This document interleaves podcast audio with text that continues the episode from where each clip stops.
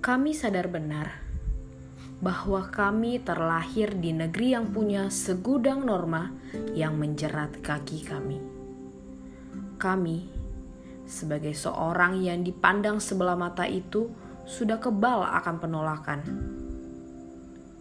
Tapi rasa senasib sepenanggungan terus menjadi energi yang tak pernah habis. Tidak pernah menuntut untuk diberi harga tinggi.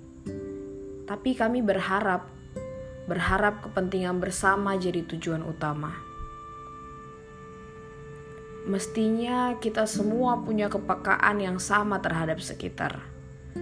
Isu-isu sosial yang kian merebak, para kaum individualis yang merajalela, ketimpangan pendapatan di mana-mana, bahkan kesempatan hidup yang layak yang masih sulit kita gapai.